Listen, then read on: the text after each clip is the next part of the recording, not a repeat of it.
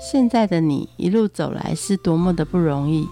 回想过去的每一段，曾经精彩的刹那所化为的永恒。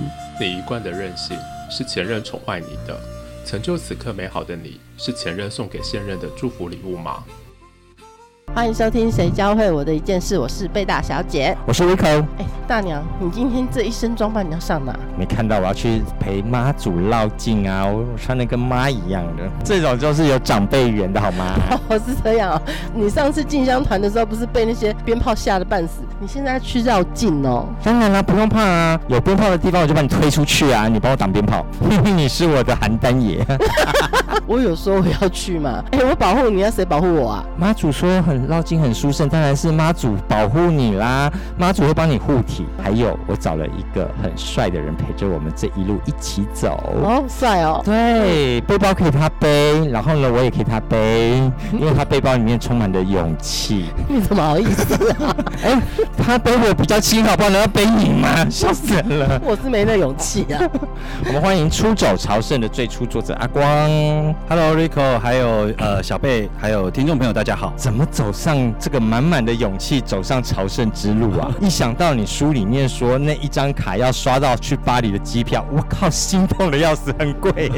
我其实这一趟路这样走下来哦，总共五十五天，我才花了不到十七万。哇！你说在走路，不不会花钱？这是一个比背包客还苦的苦行僧的路程。是。你没有住在五星级豪华有冷气的 resort 里面吗？没有。你假想一个外国人如果来台湾环岛。的话，它其实有可能会在台北，它可能可以有很多住宿的选择，长隆桂冠呐，浮 华啦。但是你有可能走到像呃新竹跟苗栗交界的时候，你就没有得选择。有啊，有约炮商旅和那个 motel，所以你有做好功课吧？所以我我走这条朝圣路一千公里，我基本上就是大部分都是住青年旅馆啦，但有一些就青黄不接的城镇，我其实是会住教堂，所以我会背着自己的睡袋。那教堂里头，哎，有些有。公立庇护所或者是私立庇护所都可以住。我们真的没有听过朝圣之旅，我以为在历史课本里面早就绝迹了。没想到打开你的书才发现，这是一个观光产业耶。是是，这一条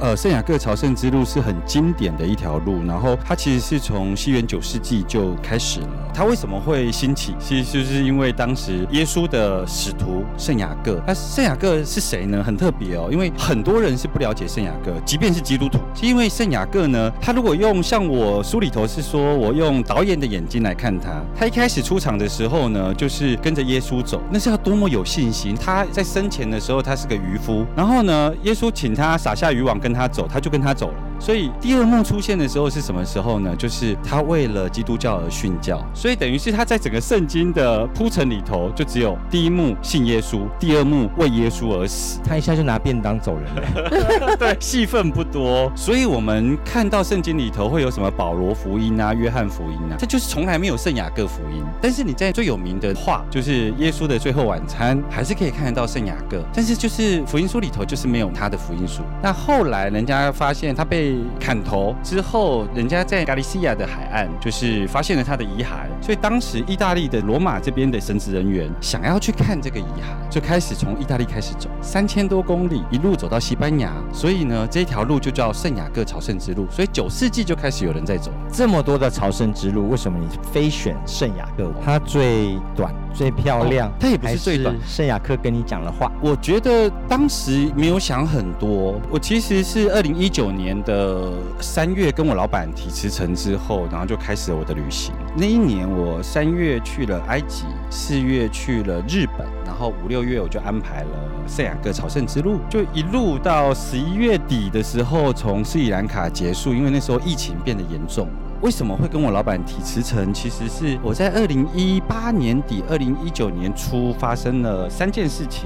那这也是我走朝圣之路的主要原因。第一件事情是我每年都会健康检查，但是二零一八年底的那个健康检查呢，不只是有红字，而是医院呢希望我回去回诊。回诊的时候呢，才知道说，哎，我的肝脏其实有了两处阴影。肝有阴影，大概你就可以想到那是怎么一回事嘛，哈。那我其实是一个。很乐观勇敢的人，所以我当时就决定不切片。周遭的长辈跟朋友都很不谅解，而我不切片的原因是我承认一件事情，我生病了，但我还没决定好要做什么样的病人。我还没决定好要过什么样的病人生活。因为呢，通常切片只有两种结果，一种结果就是哦所谓的良性。那因为你切片了，就顺便就会做栓塞切除。当时我就很担心说，诶，我自己给人家长出两块肉，在搞不清楚我怎么给人家搞出来之前，我就把它切除，然后照原来的生活继续过，我就有可能有第三颗肉、第四颗肉会长出来。那第二个结果就是说，哦，所谓的恶性。那恶性你就可以想象啊，接下来医生就会跟你讲说，哦，你可能要做标靶治疗、化疗啊，你大概可以知道你会有什么样的经验，你可能会开始掉头发，你可能会变瘦，你甚至会皮肤变不好等等的。我后来想一想，这两条路都不是我要走的路，我就我就回想，因为人家说肝脏的这种长肉是很有可能很快就走掉了，人死前都会有人生跑马灯嘛，哈。当时我就在想说，哎，那我如果临终的时候我的人生跑马灯会出现什么东西？然后我就想，哦，一岁到八岁呢，就是国小一年级之前都懵懵懂懂，也不清楚。然后八岁到二十八岁念完研究所都在念书。然后呢，二十八岁到三十岁男生去当兵，当了两年兵。三十一岁我好像就跟了我这个老板。然后三十一岁一个人下台中，然后今年四十八岁，我跟了他十七年了。那当时我就想说，哦，我老板的戏份好多哦，就是你连临终的时候，你都会不断的出现跟他开会啊，然后他的戏份占了你人生中这么多，所以我就下了一个决定，就是那我至少要在临终的时候，人生跑马灯在跑的时候，可以多一点这种世界各国的场景来稀释掉我老板的戏份，所以我才会在二零一九年跟我老板辞职，然后开始去旅游。走这一趟满满的不安吗？还是你是用期待任何的发生都是最美好的可能性来走这一趟路？我没有所谓的不安呢，我走这一条路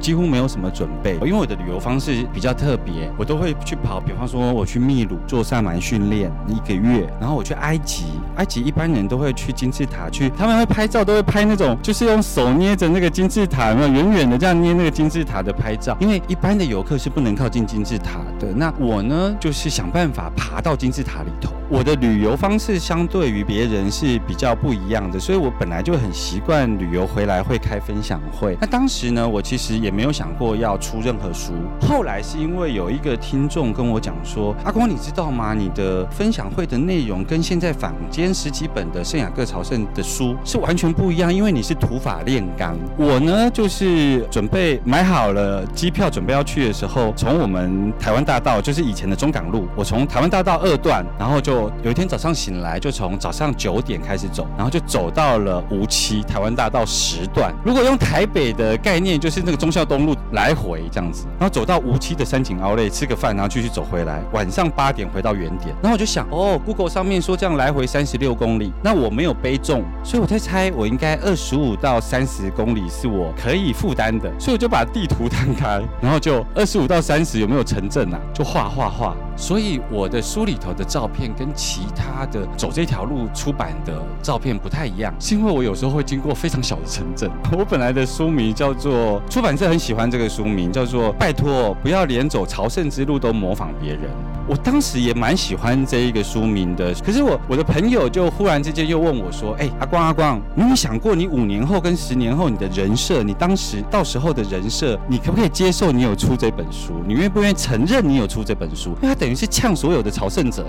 我那时候想说，对呢，然后我就很熟辣，我就去跟出版社说，我不想，我不想要用那个书名。他就叫我想，我后来就想到说，出走朝圣的最初为什么？因为我这里的出走两个字啊，其实是说。朝圣这件事情，并不是因为你准备了什么，而出走两个字是你必须跳离你原来的生活脉络，才叫朝圣之路。你知道圣雅各他们的一个象征，就是我们会背那个扇贝，那扇贝它是好多条，然后集中到一个地方，其实就像是我们世界各国的朝圣者从自己的家门口走出，出走就是离开你原来的生活脉络，往同一个方向叫圣地亚哥这个地方去，就像那个扇贝一样。所以扇贝是这条路的象征路，所以我就把这一个书名。叫做出走朝圣的最初。我很喜欢书里面谈到一件事情，就是你当把这地图摊开来的时候，你发现嗯好像很简单，然后呢就去了。最后没想到，其实人生的这段路上其实有高低差。然后呢，那你是怎么面对它以解决它？我当时就是这样子，然后我就刷了机票，我就飞去了。我第一天我就知道该死。因为我第一天就从法国的圣浪，然后翻越庇里牛斯山。以前念外国地理都会念过，就法国跟西班牙的天然屏障庇里牛斯山，它高达一千五百公尺。其实对台湾来讲，台湾是一个高山的岛屿，不不高。可是我们台湾是亚热带，在他们那边叫温带，大陆型气候。所以呢，即便我是五月十二号开始走，因为我是选择母亲节开始走，即便是五月，它的高山还是会下雪。当时呢，我在翻越那个庇里牛斯山的时候，我就觉得我要死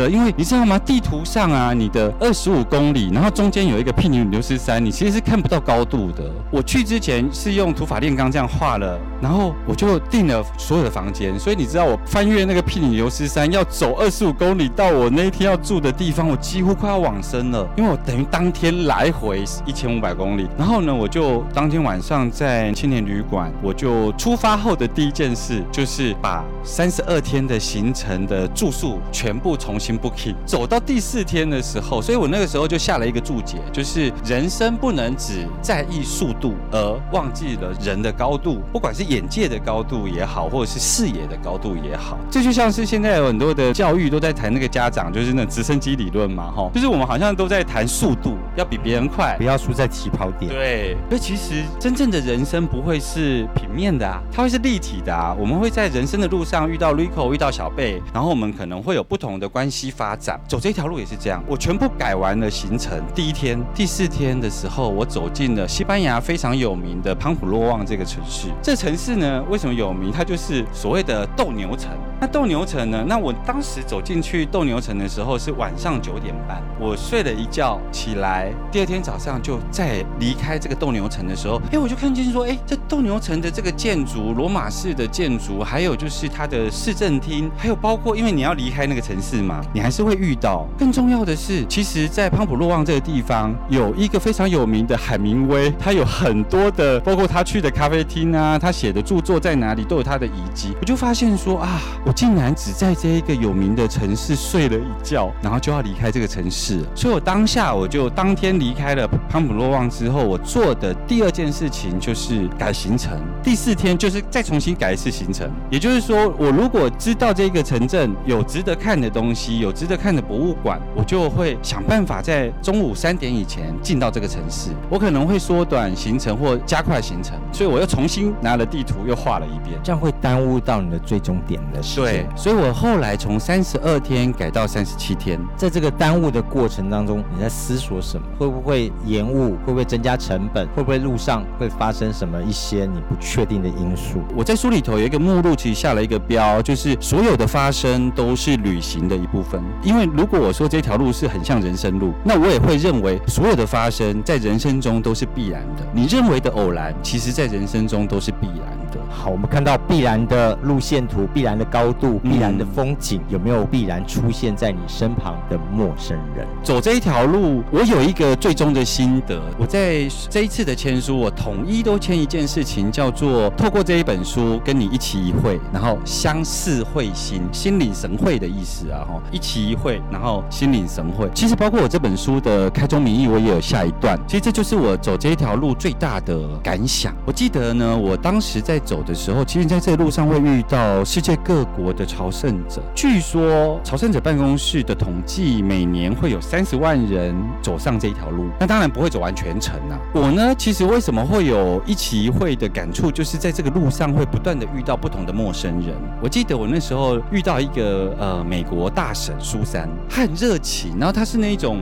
social 型的人，她就跟我走大概一个下午的路，然后陪我一直聊天。她其实她也没有讲什么，她就是讲她美国她的先生怎么样，然后甚至她会聊到她家的狗。她其实没有讲什么太重要的事情。她反正走这条路有人陪嘛，然后就听嘛，然后我们就住在同一个庇护所。第二天早上起床的时候呢，我就发现我在吃早餐，我没有看到她，我也不以为意。我吃完早餐我就上路了。后来呢，我在呃某个地方我就看到她，然后苏神就跑过来跟我讲说啊，我跟你讲，我早上睡过头了，所以呢，我早上错过了庇护所里头提供的早餐，我很饿，一路九点走到这里，你知道吗？我就听了，我就很自然而然，我就蹲下来把我的背包打开，然后我的背包里头有苹果，我就拿了苹果给他。那因为我英文也不是很好，然后我只记得他意思是跟我讲说这个不太适合我，或者是说我不要这个。我大概听懂他的意思，他就把苹果又推回来给我了。我其实也把呃苹果就收起来。可是呢，我就一转眼又看到他去跟其他的朝圣者讲同样的事情。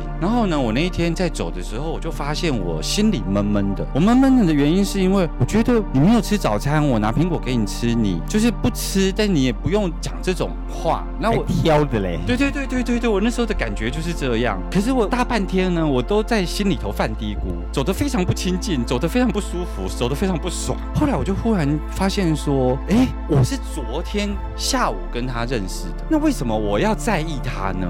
我昨天下午跟他认识的，然后只是在庇护所住了一晚，他只是一个可能发展的友谊关系而已，他也不是被确认过的友谊关系。那我为什么要在意他讲的话呢？我为什么不是花大半天的时间去谢谢那一个早上在庇护所帮我准备早餐的阿姨嘞？为什么我要在乎这个苏珊大婶呢？所以呢，我当时就想啊，其实这一路上我一直说它很像人生嘛，因为你会遇到很多人，所以我在书里头就下了一个定义，就是一期一会其实是解决人际关系非常重要的钥匙。因为呢，像这个苏珊大婶就是一个可能的友谊关系而已，你就已经在意这个。那你光想你每天上班的老板、同事，或者是你原生家庭的关系，那个是还不是可能哦，那是很确认的，有的是甚至血缘认证的哦。在关系的过程中，我们一点一滴的失去自己。那一期一会为什么是关系之要呢？因为你今天遇到了，明天不见得会再遇到。你带着这样子的眼睛来看关系的时候，你会知道什么样的话会对彼此是真正有好处的。你这样讲话太伤人了，太鲁莽了。你在职场上面怎么可以讲这些话？这些东西枷锁一条一条的成为你每天的规范，对，成为你今天该穿什么，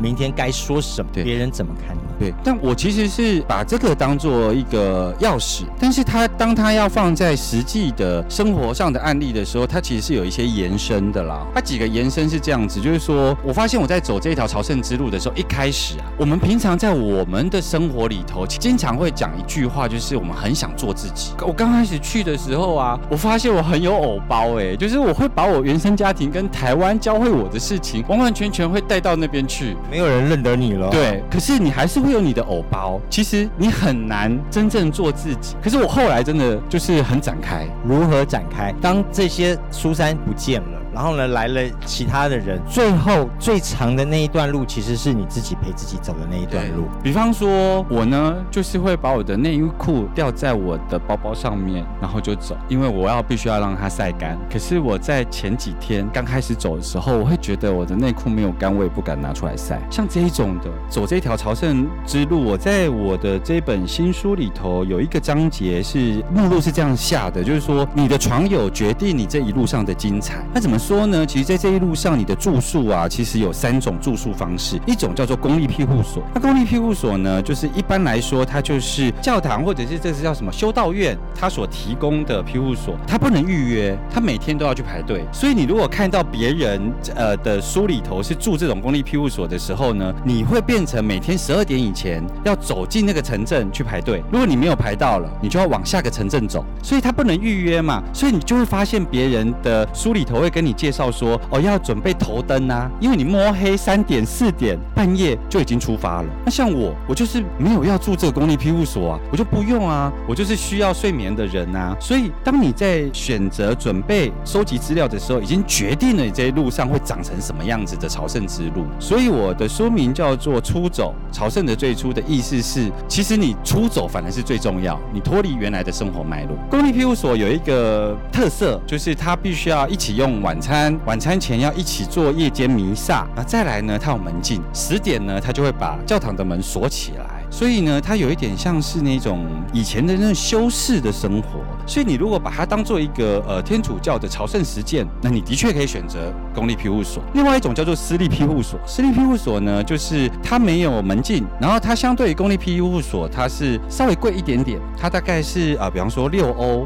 到十欧，那公立庇护所是三欧到五欧。什么人会去住这种私立庇护所呢？那就是不想被约束的人。对，然后它相对又是经济实实惠，因为你知道吗？就是欧洲的高三毕业考上大学的这些年轻人都有一种习惯，因为为了要让自己感觉是独立的，他们有所谓的就是呃自助的这种壮游啊、旅行啊，因为欧洲都不用签证嘛。其实朝圣之路也是他们认识世界各地年轻人的地方。我把这个私立庇护所称为救国团。那我晚上在那边围着圈圈唱鲁拉拉校园民歌，你也不能怎么样啊。是，他们的确这些年轻人，他们会从星座讲到桌游，然后然后当然他们很想联谊。所以你住进这个私立庇护所的时候，你其实像我很想睡觉，可是呢，在外面呢就有人拿着乌克丽丽，喝着啤酒开始唱歌。这就是我刚刚在前一趴有提到的，就是说你其实很想睡觉了。尤其我去走的时候，其实是四十五岁的时候，我很想睡觉。可是呢，他们在外面唱歌。那通常我们东方人，你相信我们东方人绝对不敢出口喝止说，哎，够了，现在几点了？你知道吗？揍，其实也不会被揍，但是呢，你真的不敢去主张你的这个界限。通常都是西方人。出来解围，西方人会出来跟他们讲，现在几点了？你你你们该结束了。那可是呢，我们东方人呢，更惨的是我们的教育里头，就是他们出言制止的那个人，大概讲完就过了。我们不是啊，我们就是当他们鱼贯而入进到大家的这个大通铺的时候呢，我们就很尴尬，啊，因为你会觉得到底要怎么相处？对对对，为什么要为什么要让这个时间凝结在这个空气里头？就尴尬的空气，那个完完全全是我们东方的训练，我们拿来自己身上用的。然后你第二天走在朝圣路上的时候，你都不晓得你该不该热情的跟这些年轻人打，因为你喝止过他们。对，这个就叫私立庇护所。我觉得它有一点像救国团的 feel。另外一种叫做青年旅社，青年旅社就是我这一路上最常使用住的住宿。青年旅社有那种呃一张床的，也有两张床的。我为什么说它好呢？是因为青年旅社呢，虽然它要四十欧，差很多，但是呢，它会有一个好处，就是第一个它没有门禁，然后没有人。会吵你，人家卫生习惯你不用适应。老实说，我有遇到睡袋里头裸睡的外国人，就他完完全全不在乎别人的眼光那一种的。我在青年旅馆，我觉得有一个好处是，就算你是两床的，什么人会住青年旅馆？一方面是像我这种生病需要休息、需要睡眠的人，另外就是有一些退休的中年人，或是社经地位比较好一点的，他们会去住青年旅馆。四十欧都在台湾都可以住到商务旅馆，好不好？对对对，这些人呢又特别有故事，他们。可能已经退休了。当你整个晚上跟这样子的人在一起，除非你不讲话吗？你一定讲话吗？所以你会有机会深度交流，所以你会听得到别的朝圣者的他带来的故事，为什么走这条朝圣之路？那所以呢，我觉得还有一个非常重要的重点是，晚上没有门禁可以出去看教堂，夜间的教堂真的很不一样。所以我觉得走这一条朝圣之路，其实你在收集资料的时候，已经决定你会走上一条什么样的朝圣之路。好，不管走什么样的朝圣之路。其实最长的时间就是自己陪伴着自己走这一条路，在这一条自己陪伴的路上，你都怎么跟自己说话？你听到自己什么样的声音？你刚刚说说的人生跑马灯，在还没有走到那个时候，其实走这一条路就很多很多的画面。嗯，有的时候是国小老师气着你啊，有的时候是同学捉弄你啊，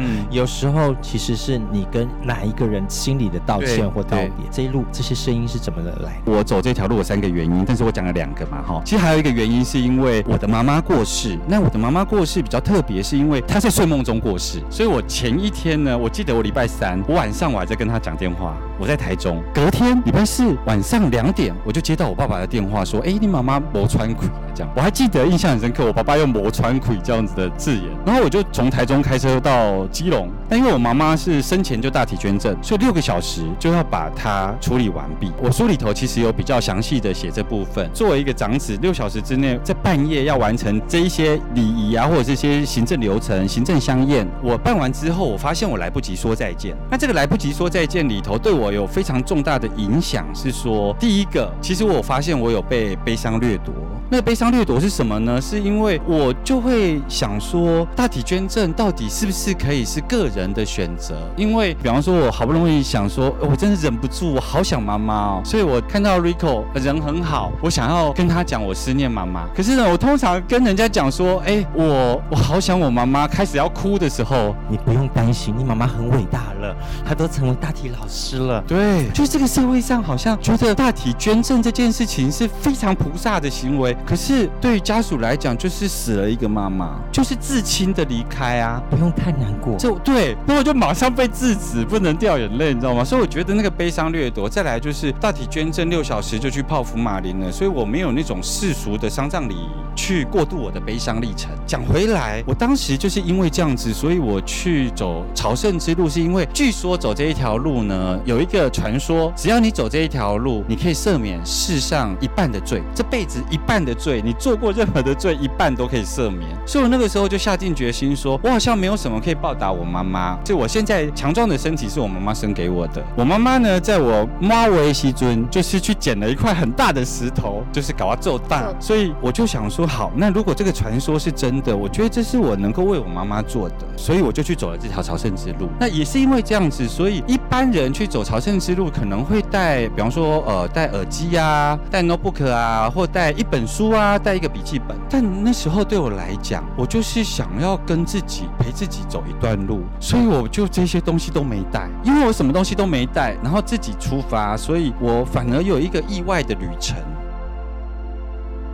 那个意外的旅程就是第一个，呃，我发现呢，因为我走了将近四个礼拜嘛，我第一个礼拜在走的时候，二零一九年的五月十二号开始走，那一年台湾发生了一件非常重大的事情，叫做年底要总统大选。我自己的工作是政治相关的工作，所以呢，你看呢，我都没有带任何的东西去跟外界接触，所以我呢其实是没有来自于台湾的资讯的。可是我走这条路的时候，你知道有些路其实是一路上都都是相同的风景。都像 Windows 开机片一样，你好像很怕，尤其有一段真的叫我都称它为天堂路，它大概走五天哦，风景都一模一样，都一模一样，就是蓝天，然后一望无际的草原，鬼打墙。那么你就会想说，你会不会有一天就是那个骇客任务就是要关机了，然后你就再也走不出那个那个 Windows 开机片的画面，你知道吗？有五天，其实我后来真有一点疯，我我为什么说我后来很敢做自己，就是因为它就是一条黄土路，这样直直的。你在我的书里头会看到照片嘛，两边都是绿色的草原，然后蓝蓝的天空，五天都走这样的路的时候，我呢曾经幻想我自己是名模，超级名模生死斗，然后就是被安排去那边走秀。你知道，你你知道已经疯到这种程度了，你知道吗？所以我也不管别人怎么看我，然后就是这样。那疯疯癫癫对，不然你真的你真的没有办法面临那种完全没有变的场景，然后你走五天，走到开始怀疑人生呢？你会觉得你走错路，或者是到底会不会到得了啊？其实不会，因为它这一条路是法国之路，是一路向西，其实是不会的。刚刚其实是讲到妈妈的部分嘛，那所以二零一九年那一年，台湾是发生就是正在准备总统大选，我当时在走的时候，我就觉得很好笑，我边走边好笑，就是我有时候还会跑出那种什么某个总统候选人，呃，希望让我们发大财啊，就是用选举口号会忽然出现在我的口号，对，在脑海里头，你知道吗？我自己都会觉得很好笑，为什么会去想起这种事情？一个礼拜过去了，我好像没有新的资讯进到我的脑海里头。因为我还会有那个前几天的资讯嘛，从报纸上。我后来在书里头我就写到了一个心得，就是说，其实啊，我们无形中每天都在被喂养资讯，我们不自知。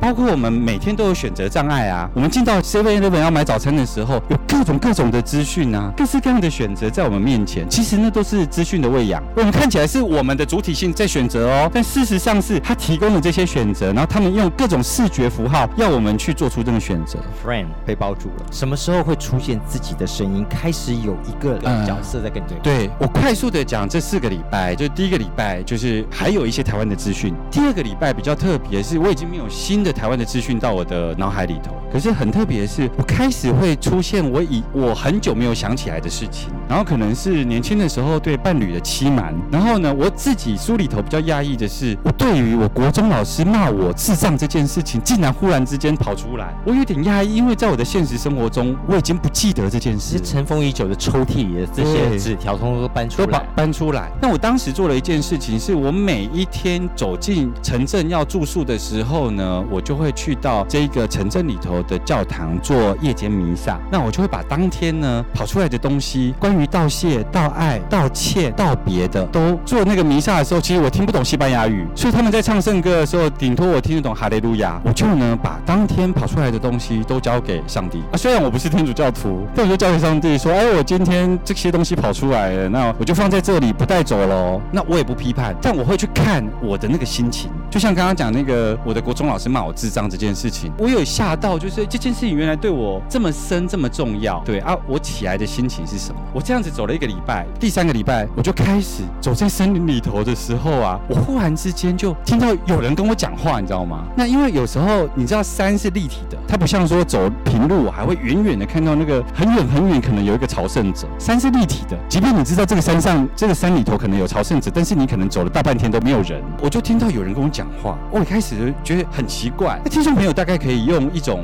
想象，就是汤姆汉克有电影叫做《荒岛求生》吗？还是什么的？他就是在发生海难之后呢，他在这个荒岛上面，他后来把一颗排球立在一个这个木头上面，就那个排球呢，竟然会跟他对话。他每天早上起来也会跟他讲早安嘛。我那时候的感觉就是这样子，就是说我是不是走到了快疯掉了？因为我没有遇到半个人，然后每天都自己同样的动作，每天都是同样的动作。然后好吧，那他要跟我聊天，我就跟他聊天。我跟他聊天，我就问他说：“你叫什么名字啊？”他进来跟我讲说他叫史考特 （Scott）。后来我就把每天跟他的对话记录下来，然后我把它收录在我的书里头。今年很调皮，你会挑战他？对，为什么呢？是因为我那时候的挑战，其实某种程度我也想分辨你是谁。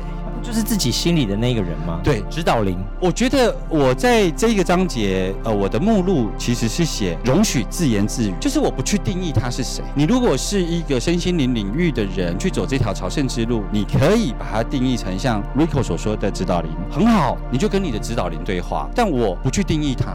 我只知道我多了一个朋友在跟我聊天。那我为什么要挑战他？是因为我发现他后来的熟悉之后，我发现他所回答的话的逻辑跟我不一一样，他所讲的事情的逻辑跟我不一样。所以我收录了九篇有关于我跟他的对话。其实不止九篇呐，因为有一些是我问我私人的事情，我跟他可能倾诉啊，然后跟他抱怨啊那种，我就没有写进来，因为对观众无益。你觉得跟他对话的过程当中，你学到什么事情？你理解到新的事物？因为一开始你会有过去的资讯，后来是把自己掏空，很像陪着一个智商心理师，把那些你过去的一些乐色倒出来了。当倒完乐色的时候，这个人这个朋友才进来，他陪你的这一段路里面总结，你从他身上我我我觉得是这样子哦，就是说回到台湾世俗社会里头，我们会看到很多的成功学，然后看到很多身心灵团体会讲说，希望能够上这个课可以得着丰盛，要显化。我自己走完这一条路的时候，这个历程，我发现这是一条清理的道路，也唯有走完清理的道路，才有可能有显化的可能。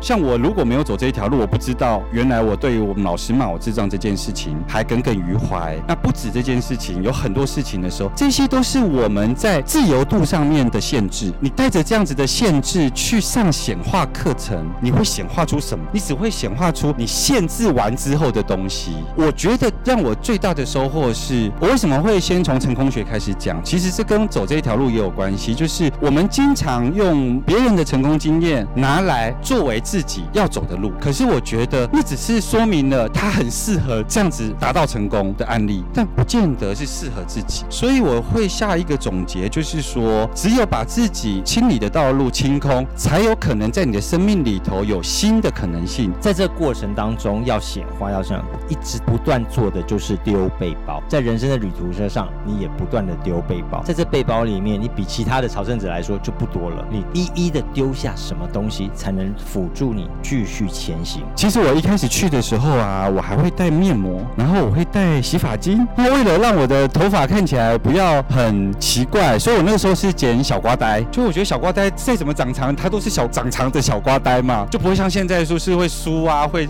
发胶。其实我后来啊，像这一种沐浴用品，一沿路丢，洗发精也丢啊，面膜也丢。其实所谓的丢，不是说丢到垃圾桶，我就会留在庇护所给其他人用。我后来就只剩一个肥皂，还好。我那时候带的肥皂是手工肥皂，洗头发不会涩涩的。可是我就真的，我就把我的肥皂切小块，因为你如果没有切小块，你每天用那个肥皂，它是熊熊嘛，它会融化的很快，我根本没有办法撑完。因为原先的肥皂是可以这样子浪费的使用，但是当我把洗发乳啊什么的都丢掉的时候，只剩那块肥皂的时候，我就要珍惜它用，所以我就会切它。但我觉得啊，走这一条路的背包里头，我常常说这条路很像人生路，就是你想你的人生里头，如果就只能装进去你觉得重要的东西，那只能装进这个背包，你会装进什么？我觉得走这条路的取舍，其实给我的就是这样。我有两个层面的想法，一个层面的想法是，比方说在我去之前，有一个非常知名的作者，他写了《圣雅各朝圣之路》，他说呢，走这条路啊，他长了十七颗水泡，所以他就会教你如何预防水水泡。所以呢，土法炼钢的预防水泡就是你要有针啊，有线，有打火机，然后呢，你就是把针呢用火啦，就是消毒之后呢，穿过线，然后从水泡这样穿过去，把线头留在水泡里头。那个线呢，其实棉线是为了吸收组织液，贴的 OK 泵也好，或者是人工皮也好，你第二天走的时候，等到它要脱落的时候，皮跟那个棉线就会一起脱落。很多人都把这个当做理性的预防，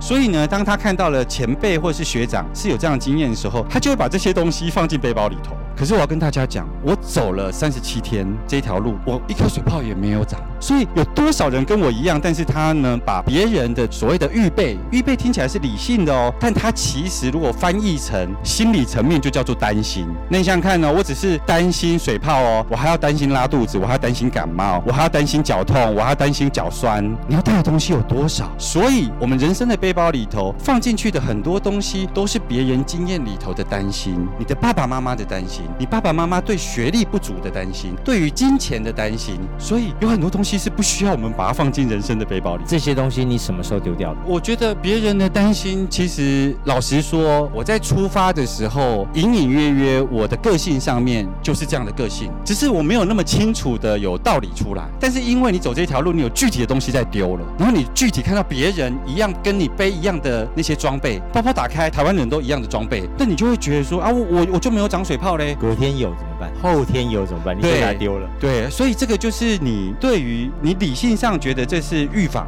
但其实就是担心。担心是最最大的诅咒。朝圣之路教会你的一件事是什么？其实我有讲到说，我走这一条路其实是希望为我妈妈走，希望妈妈能够在这个朝圣者证书上面能够写上妈妈的名字。那我最大的收获是这样子，就是说这条路呢，一千公里、八百公里，这中间四百公里有一个铁十字山。铁十字山有一个呃朝圣者的风俗，就是大家会从自己的国家拿一颗石头代表你的重担，去到那里摆下去。那所以呢，就是从九世纪以来到现在，它已经从一个铁十字架变成铁十字山，世界各国的这个石头已经堆成一个小山丘了。在我书里头有照片哦。我当时呢，其实我发现，因为我来不及说再见，所以我发现我好像不太容易跟我妈妈正确的连接，我好像不太能够思念我妈妈。我跟你讲，我那个时候啊，还没去走之前啊，我连好不容易做梦，我都梦到我跟我妈妈在吵架。醒来的时候，我就会想说，哎，好不容易我梦到我妈妈了，为什么我我没有把握机会跟她讲我想你？我为什么会还梦到我跟她吵架嘞？我一路上想我妈妈，但我好像都没有办法跟我妈妈连接上。我一到这个呃铁十字山，把那个石头放下的时候，我讲了第一句话叫做妈。我那时候讲妈的时候啊，我眼泪就掉下来了。那那个妈，我后来发现说，原来那个拉尾音啊，其实就是小孩子叫妈妈的声音啊。说尤其我走到了最后终点站，跟我妈妈讲说，妈妈，我们走完喽，我们领到了朝圣证书哦，我才知道说，原来我在长大的过程中，尤其像我自己是长子，我长大的过程中呢，就是我想要成为家庭里头能够解决问题的那个人，然后我无形中我就是想要扮演那个角色，可是妈妈还没学会依赖我们，对他们来讲就是啊，你一直都是孩子啊，啊，他还没学会依赖我，可是我呢，急于想要成为那个长长子的角色，我当然知道我妈妈有一些状况是她那个世代的台湾女性会面临的，她呢经常用痛苦的方式来代表她在这个家庭里头的付出。我小时候出于爱而不自知，我去承接了她，我会听我妈妈讲嘛，而且很吃这一套嘛，所以就觉得我妈妈很辛苦嘛。她觉得我妈妈很辛苦的时候，我就会更希望我早一点变成长子。原来我在成为长子的过程中呢，一点一滴的跟我妈妈走远了。那我妈妈也还没学会依赖孩子。我后来恍然大悟，才知道说，原来我有一次打电话回家的时候，我妈还在世的时候，还在电话里头跟我讲说：“哇吼，以前你细汉的时阵，我就赶快啊，能到过负债，但是我就就满足了，因为玲珑围在我身边。”我那时候听不懂，可是我那一天在铁十字山说妈，然后开始掉眼泪，掉得很顺的时候啊，我才知道，原来只有回到孩子的角色，才能够正确的思念妈妈。才能够连接得到妈妈。不然，当你还是大人的角色的时候，你帮他办理，为他满愿，为他办理后事，你还是连接不到他，你没有办法，就是自然而然的对连接。后来我就知道说，哦，原来什么叫做孩子的角色呢？就是我就想到我以前很爱打球，打球回家的时候呢，一打开门就行，妈，我不豆腰啊，那个不豆腰就像女儿贼一样，你知道吗？就是理所当然，我不会担心说我妈妈现在有没有在忙。你看到她的背影，你就是可以讲出你的需求，你就可以依赖她。原来这个就是连接妈妈最好的方式。我觉得这是我最大的收获。所以我每次在分享这一段的时候，我觉得很多人可能不见得有机会碰触到这个理解。我觉得这是我走朝圣之路的另外一个非常重要的收获。谢谢。节目最后，我们一起来听梁静茹的《路》，我们下次见，拜拜。不在别人眼光耳语中迷路，或许我不能把爱看清楚，想把你的手牢牢握住。如果这是通往爱的旅途，也许过程注定要荆棘密布。